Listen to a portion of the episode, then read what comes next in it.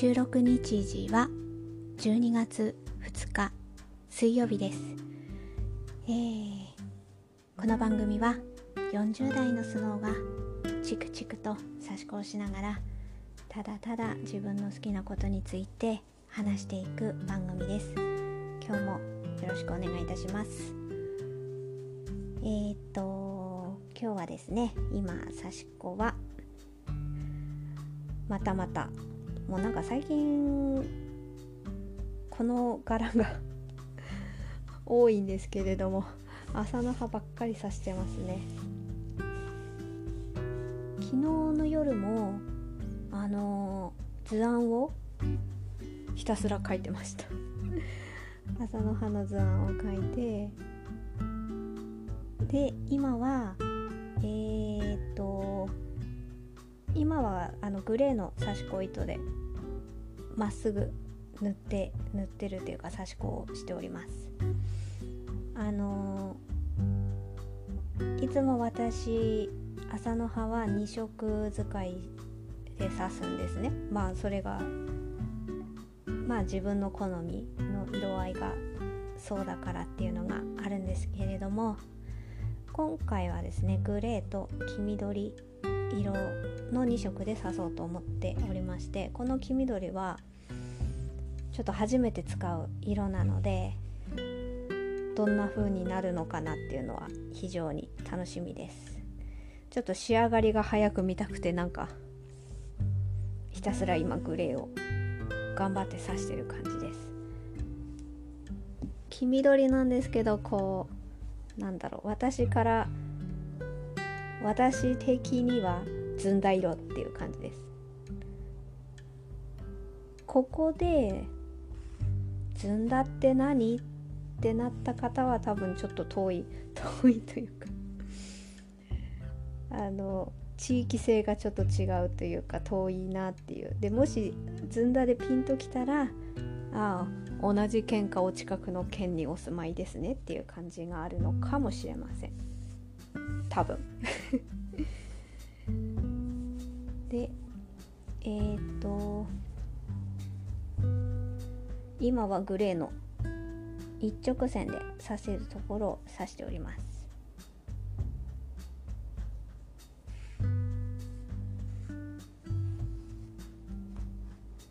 ちょっと今糸が引っかかりそうだったので 無言になってしまいました。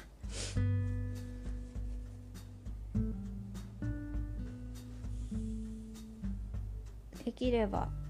このグレーと黄緑を刺し終わったらちょっとあのホビーラホビーレさんで刺し途中の刺し子もあるのであのそれは本当クリスマスツリーの模様なんですよね。できればやっぱりこう季節的にもう今刺しておかないと本当は完成するぐらいがいいですよね。12月になりましたので。なんだかちょっとその辺がその時の気分となんかなんでしょうね。なんかこっちから早く刺したいなっていうのがあるあるのでちょっとねそっちのツリーの方はちょっとお休みしていただいているんですけれどもちょっと頭の片隅には早く刺し刺し進めないとななんては思ってます。今日はですねまあ刺し子の進み具合はこんな感じです。で今日はですね昨日無印良品に行ったのでその無印良品で買ってきたものについてお話ししようかなと思っております。昨日はあうちからですね15分くらいかな。15分くらい歩いたところにこうショッピングセンター的なものがありましていろんなこう専門店がそれなりに入ってるところがあるんですね。でその中に無印良品もありましてで昨日はまあそこの近くにあるあの区役所の方に用事があったのでそっちに最初行ってでそこまで行ったのでちょっとついでに無印良品にも行ってでそこでちょっと目当てのものがありましたのでそれを買ってきたんですね。でそれは何かと言いますとこれは私ちょっとどな何で見たのかは忘れてしまったんですけれどもいつ発売になってたのかもちょっと定かではないんですけれども買ったのはあこれはですね私あまり稼働していない文房具用のインスタグラムもありますのでそちらにアップしておきましてそのリンクを説明文のところに貼っておきますのでそちらをから見ていただければあの写真が見れるようにしておきます。でまあそこにも載せたんですけれどもメモ帳ですね。あえっ、ー、と正式名称はパスポートメモドット方眼24枚、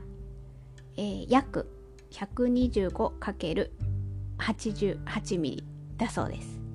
でこれなんで？これ買ったかっていうとそのインスタグラムの写真を見ていただければわかるかとは思うんですけれどもあの力士の力士の模様なんですよねこれね金色で。でそれを見たらあいやこれは買っておかないとっていう感じになりましたのでまあ無印良品さんはすごくあの数多く商品ありますけどそれがねなんか急になくなったりも する可能性もありますのでまあまあ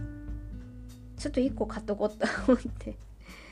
早速買ってきてもこれはねやっぱ買ったらせっかくですから使わないとと思いまして。あのこう自分のトゥードゥリストをちょっと書くメモ帳にしようかなと思いまして早速使わせていただいております。他にも歌舞伎の模様とあと金魚の模様の同じ大きさのメモパスポートメモですね。それも売ってました。まあ私はもちろん力士の相撲の 模様を買わせていただきました。あとはえー、っと半透明のケースですねこれ。あの一緒に写真載せておきました。サイズは、えー、B6 サイズですね。でなんかそれはですねなんでそれ買おうかなと思ったのはもともと刺し子でですね私あの一枚一枚例えば模様を描いてで描いた後刺し子するんですけどじゃあ刺し子始めたら1日でそれ全部完成するかって言ったらちょっと無理なんですね。何日間かに分けてまあ少しずつその刺し子を進めていって完成っていう感じですのでなので途中で今日はここまでって思ったら畳んでしまっておくんです。でそれを一枚一枚畳んで、まあ、あの汚れたりとかしないようにっていうことで。でそれまでは私あのダイソーのストックバッグを使ってたんですよ。あのある意味キッチン用品ですよね。あこれだと思うまあ袋ですのででこう着付きだしあの一枚一枚枚数も多いのでいいんですけどなんかまあそれを重宝して使っていたんですけれどもなんかやっぱちょっとこう見た目的に 刺すモチベーションを上げたいみたいなまあそんなこんながありましてで無印良品さんにあのこの半透明のケースあるのは前々から知っておりましたのでああこれいいんじゃないかなって思ってでそれを思ってちょっと調べてみたらなんか同じことをやってる方も他にもいらっしゃってあ考えること同じだって思いました。なんかあのその方はねあ私見つけた方ですけどなんか暮らし系のインスタグラムの書籍とか出されてる方でしたね。あの暮らしのおしゃれな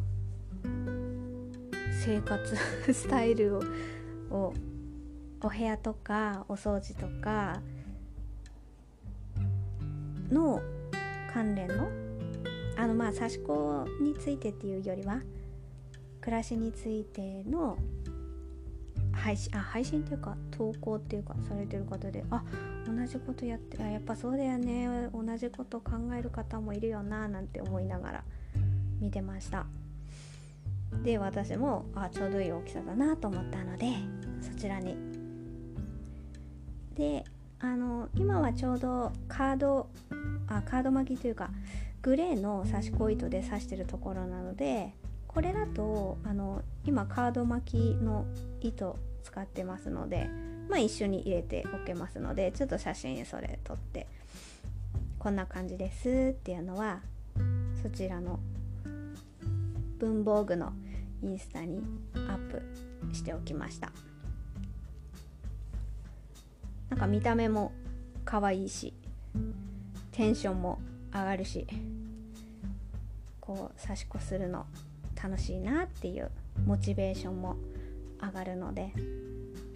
今回はまずちょっと2枚買ってみましたので使ってみてよかったらでもまあそんなね10枚20枚もいりませんので そんなには並行してやらないので。そうですね5枚くらいあればいいかな。並行してちょっとちょこちょこずつやったりするのでそうなると 2, 2枚では足りないのでその辺は様子見ながらあこれ使い勝手いいなって思ったら今後買い足していきたいなと思ってます。できればこう刺し子は何だろう。自分のこうワクワクするような自分がこう使って納得するような道具を揃えてやっていきたいなと思っているのでちょっとこの無印良品さんのケースは柄も見えますのでね大きさもちょうどいいですしあとこれはあの使ずっと使っていけるのでいいなと思ったのでその辺もしよかったら買い足していこうかなとは思ってます。無印良品で買ったのはこんな感じですね。では今日もまた相撲の話をしようかなと後半は思ってます。あの私の話す内容って結構いろいろ飛んだりするのでなのでそういう意味でこうちょっと見出しをつけて大体の目安の時間何何時あ何時っていうか何分あたりからはこの話してますみたいな感じの毎回つけるようにしてますので本当あの飛ばしてください。好きなとこから聞いていただくなり飛ばすなりしてくださいね。本当に自由にお話しさせていただいておりますので。で特に相撲の話っていうところでは私例えばこう、ま前回の配信ではやっぱ11月場所が終わったところだったので結果的なことなんかお話しさせていただきましたけれどもなんか振り返ってみますと現役の力士の話ももちろんいたしますがそれよりもなんとなく親方たちの話してることも多かったりするのでそうなると誰？みたいな感じに なるかと思うのでちょっと相撲の話はね本当になんか誰にもできないしなんか twitter にもなんか書けないしだけどなんかこんな感じだったよねってただただ喋りたいっていうだけで喋ってるのでその辺をご理解いただければありがたいです。あの何か情報をお伝えするわけでもなく好きなことをただただ話すだけですのでちょっと親方の名前とかも本当間違ってしまったりもありますのでその辺はもう聞き流していただければと思います。はい。では ということであの自由にちょっとまた相撲の話をするんですけど昨日私相撲の話でちょっとこうなんか話し方でなんか話し方のスタンスというか立ち位置というかそういうところで迷ったりもしてでもなんかねなんていうかなちょっとね敵味方を作ってしまうみたいなこうなんか受け取り方受け取られ方とかそういう論調とかにもなりやすいんですよね。そこら辺がそこは私はやっぱここはここの人のここは好きっていうところを中心に話したいなと思ってる、うん、だから例えばどなたかがどなたかの悪口を悪口っていうかねここが悪いって言ったところであそれはその人の意見だしでも私はその人のここは好きだからっていう感じで言っていこうかなとは思ってるんですよね。で本当また昨日の高通力チャンネルの配信新しく動画アップされたんですけどそれもまたすごくてね 内容が。タイムリーすぎてまたこれ登録者数上がりますよね。昨日のゲストは私ちょっとこういうなんか仕事的な部分とかわかんないんですよね。元朝まあ朝青龍は分かるんですけど元横綱の朝青龍関のマネージャーの方が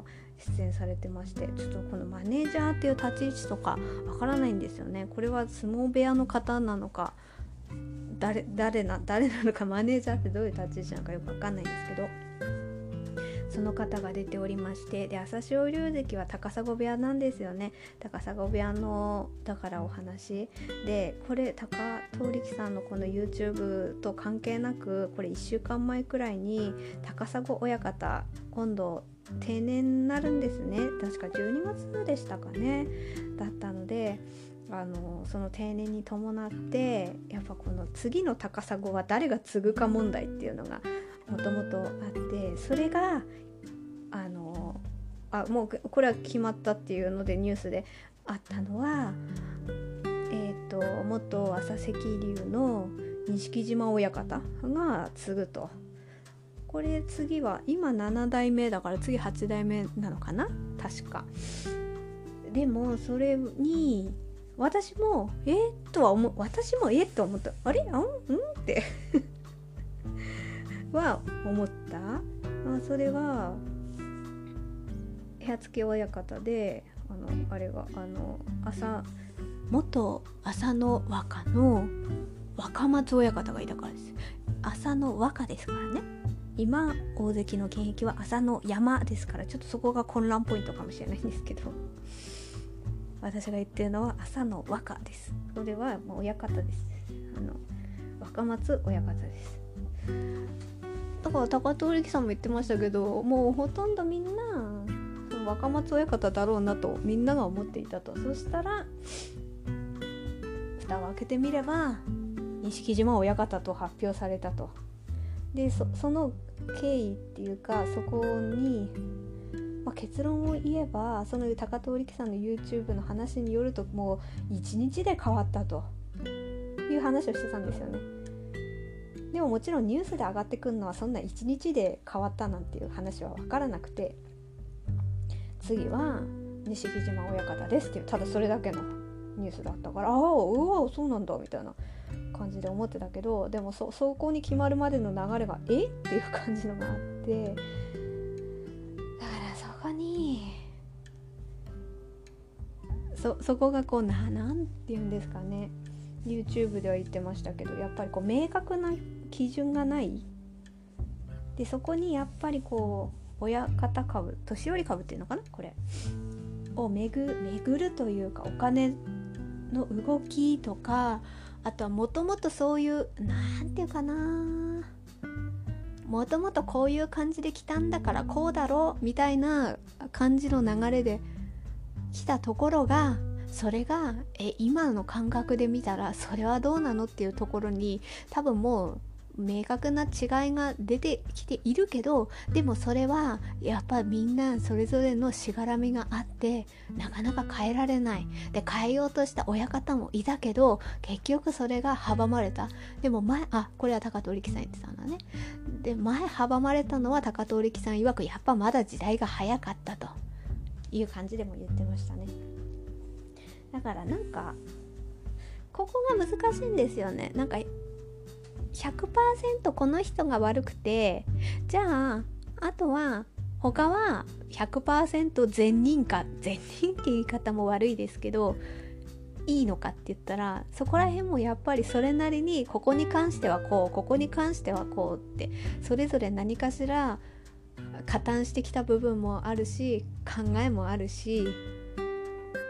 だからそこも複雑だなってより思ったのは何回か前では2代目若乃花の間垣親方が出てきて間垣親方が「俺はここが納得できない」っていうところを動画ではお話しされててでそれはそうなんだろうなとは思ってそこは納得もする部分はあるけれどもでも今回のこの親方の継承の問題に関しての部分に関しては間垣親方元間垣親方はそれを阻んだ側だったりするんですね。それは高通力さんの話を聞いてあそうなんだって思ったら誰が良くて誰が悪いとか何とも言い切れない。でそこはやっぱ時代の感覚も絡んでくる。っていうところのあって。だから高通力さんはこれ勝手な私の解釈はそれをやっぱりもう結局そこで教会の中にみんながいたらもう何も言えない感じになっちゃうからそこは俺はやっぱここはおかしいっていうところをみんなに明らかにしてその今の時代感覚からするとこれはどうなんだってところを突きつけたいっていうのもあるしあとはこの辺もきっとまだ親方にはなっていない いわゆるちょっと言い方悪いけど染まってない人たちにも見てほしいんじゃないかなっていうのはありますね。いやお前たちこのままでいいのか本当にっていうところも突きつけたかった YouTube だと見れますからねその辺がでもそこをね例えば言う人いますよね。なんかそういう風にね言うといや息子さんいるんだからっていう息子さんの立場苦しくなるんじゃないかっていう取り方もする人もいるでしょうしでもそれもなんとなくまあまあそうだろうなとは思ったりする。じゃあ例えば私は本当にドキドキしますよね。これからその息子さんたちが出てきた時とじゃあ高通力さんがすごくねこいつはこいつが本当に悪いやつなんだ。こいつをどうにかしなきゃいけないんだって言ってる親方とも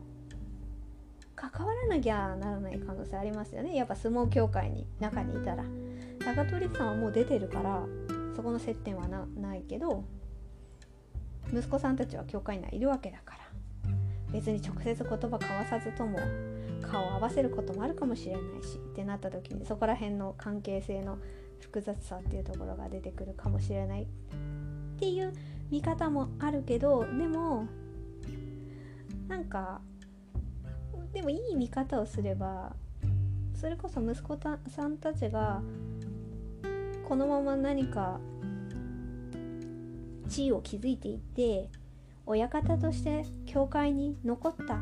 こと残る未来を考えたらその時までには何かを変えていかなきゃいけないっていう感じもあるんじゃないですか？高遠力さんの中にっていうのも思う。だからなんかうん一概に言えない。なんか息子さんたちが窮地に立たされるみたいな見え方もできるけどでも一方で長い目で見たらここで何かが変わったら息子さんたちが教会に残った時に変わるんじゃないかなっていう感じもするし。なんとも本当に。私もすごくむず難しいなっていう感じはあって。そこでねあの私はこの人の言ってることが正しいと思うとかこっちの人が正しいと思うとかそこら辺でな何か言い切れない感じがある。というところをこうなんか漂いながら見ている感じですね。うん、本当。なんか時に複雑にもなったりするけどでもやっぱ大事なことは大事だし。だからな なんだろうな。やっぱそこら辺はこう間垣親方が出てきてこうゲストの方たち相撲関係者が出てくるとそこら辺はもう高遠力さん一人が勝手にそう思って何か言ってるっていうだけではという見方にはならない、うん、感じはありますよね。だからその辺も今後は出られる人は出ていくんじゃないですか。まあそういうところでまあ昨日の動画の続きがまずあるでしょうからね。その辺も非常に気になる。すごい気になる。っていうのはありますね。ほんとねこういうことはなんかうまく私もなんかね SNS とかでも言えないし言えないけど言えないんだけどなんかなんかどっかに言いたいみたいな気持ちがあるから私本当に大して詳しくもないんだけど。でもねほんと相撲がねなんかやっぱり私の中のすごく何て言うのかなあの中学生の頃の高校生の頃のすごい夢中になって見てた楽しい思い出なんですよね私にとって相撲っていうのは。何だったかなあの11月場所のライブで高遠力さん幕内の取り組みだけ何回か YouTube のライブ配信をやっててその中で2人ゲスト来てて1人は山根千佳さんでもう1人は小林清美さんだったんですけど特に私あの小林清美さんの貴景勝の応援プリを見た時になんかすごいこの私がなんかあのなんかとにかくこの人は勝つよみたいな。まっすぐな感じを見た時にああなんか私すごいああの昔中学校の頃本当にこう夢中になって応援していたあの頃のなんか感じ感じですね。なんかまんまそんな感じだったな。懐かしい感じが。でもああいうこう誰かを本当にとにかく夢中になって応援するってそれはそれで幸せなことだよなって思ったりするんですよね。だあのあの中学校の時高校生の時そういう感じで私は本当に見れて楽しかったなって思うんですよね。だからそういう楽しい思い出があるからあやっぱ相撲が好きなんだなって今も思ってて今はこうなんか誰かをねどうのこうのっていうよりはなんかほんと全体的に見てきたからなんかその人の移り変わりを見ていくのが私今すごい楽しみなんですよね。あだから今後はあれですよね高遠焼さんの息子さんたちが どのように成長していくのかなとかそこら辺も楽しみですよね。まあだからまあだからというかちょっと私あれなんですよね。こう自分が成長してあの学校を卒業して会社員的なものになった。あの時点でちょっと一回離れた時期があったから例えばあのさっき高砂部屋の話とかしたんですけどその時にあ要するに、部屋付き親方は今は元朝の若の若松親方と元朝赤龍の錦島親方の2人がいるわけでみんなほとんど若松親方が継ぐと思ってたらなんか一夜にして錦島親方になって結果それでえ？っていうのがこの高遠力チャンネルのこの話の内容だったんですけどそのそれを聞いた時に私はなんか若松親方の方は現役の時見てたんですよ。覚えてるんですよ。朝の若。あの土俵の塩をね。土俵に塩巻く時にね土俵にこう叩きつけるような塩巻きのスタイルとかあと尊虚する時のこの格好の特徴があるとかそういうのすごい覚えてるんだけど朝関龍関の方は覚えてないんですよ。覚えてないのは何でかっていうとその時見てなかったんですよね。朝関龍関がこう幕内でこうどんどん強くなっていった。多分その時に私ちょうど見てない時期とかがあって。でもちろんこう親方親方になって親方チャンネルでこう出てくれたりするからああこういう感じの人なのかなっていうのはなんかそこでちょっと見えたりもするんだけどでもやっぱ現役の時見れてない。っていうこの穴の部分が私にあってなんかそこがねすごいちょっと悔しいなっていう感じはありますね。だからあの結局今回今の配信もそうだしこれからの配信もなんか何が良くて何が悪くてってこの相撲の話に関してはすごく言えなくって。だけどなんかそれも考えるためにも相撲は見続けないとっていう感じはそれはすごい思いましたね。ほんとなんかあああの空白の時期が悔しいですね。もうちょっとね朝関龍関の現役の時とかも見てたかったなみたいななんかこの現役に見てきた人たちが親方になってで親方になってこういう感じになっていってみたいなののこの移り変わりを今は見ていくのが私すごい楽しみだからということはやっぱ現役時代を見てないとそこのこう話に膨らみをより持たせるためにはね。っていうのを改めて感じたなっていう。からな何かを言い今回の配信で言えるとするならばあ相撲を見続けよう。ただそれだけですね。本当あのなんか相撲が知らない方にとっては何を言ってるんだっていうこの内容で申し訳ないんですがでもなかなかこういうことも言える場もないし なんか配信で言わせていただいてるんですがまあその辺もあのここ聞くけどここは飛ばすとかそういうところは紹介文の 項目を見て、ね、皆さん判断できるようにはそこは配慮をさせていただこうかなと思いながら配信を続けていきます。とにかくでもどっちにどっちもそうですね相撲も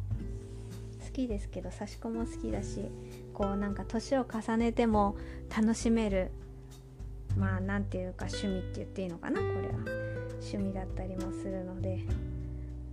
そこはこれからも変わらないかなと思ってるのでこういうね何て言うか楽しめることがあるっていうのが大事なんですよね。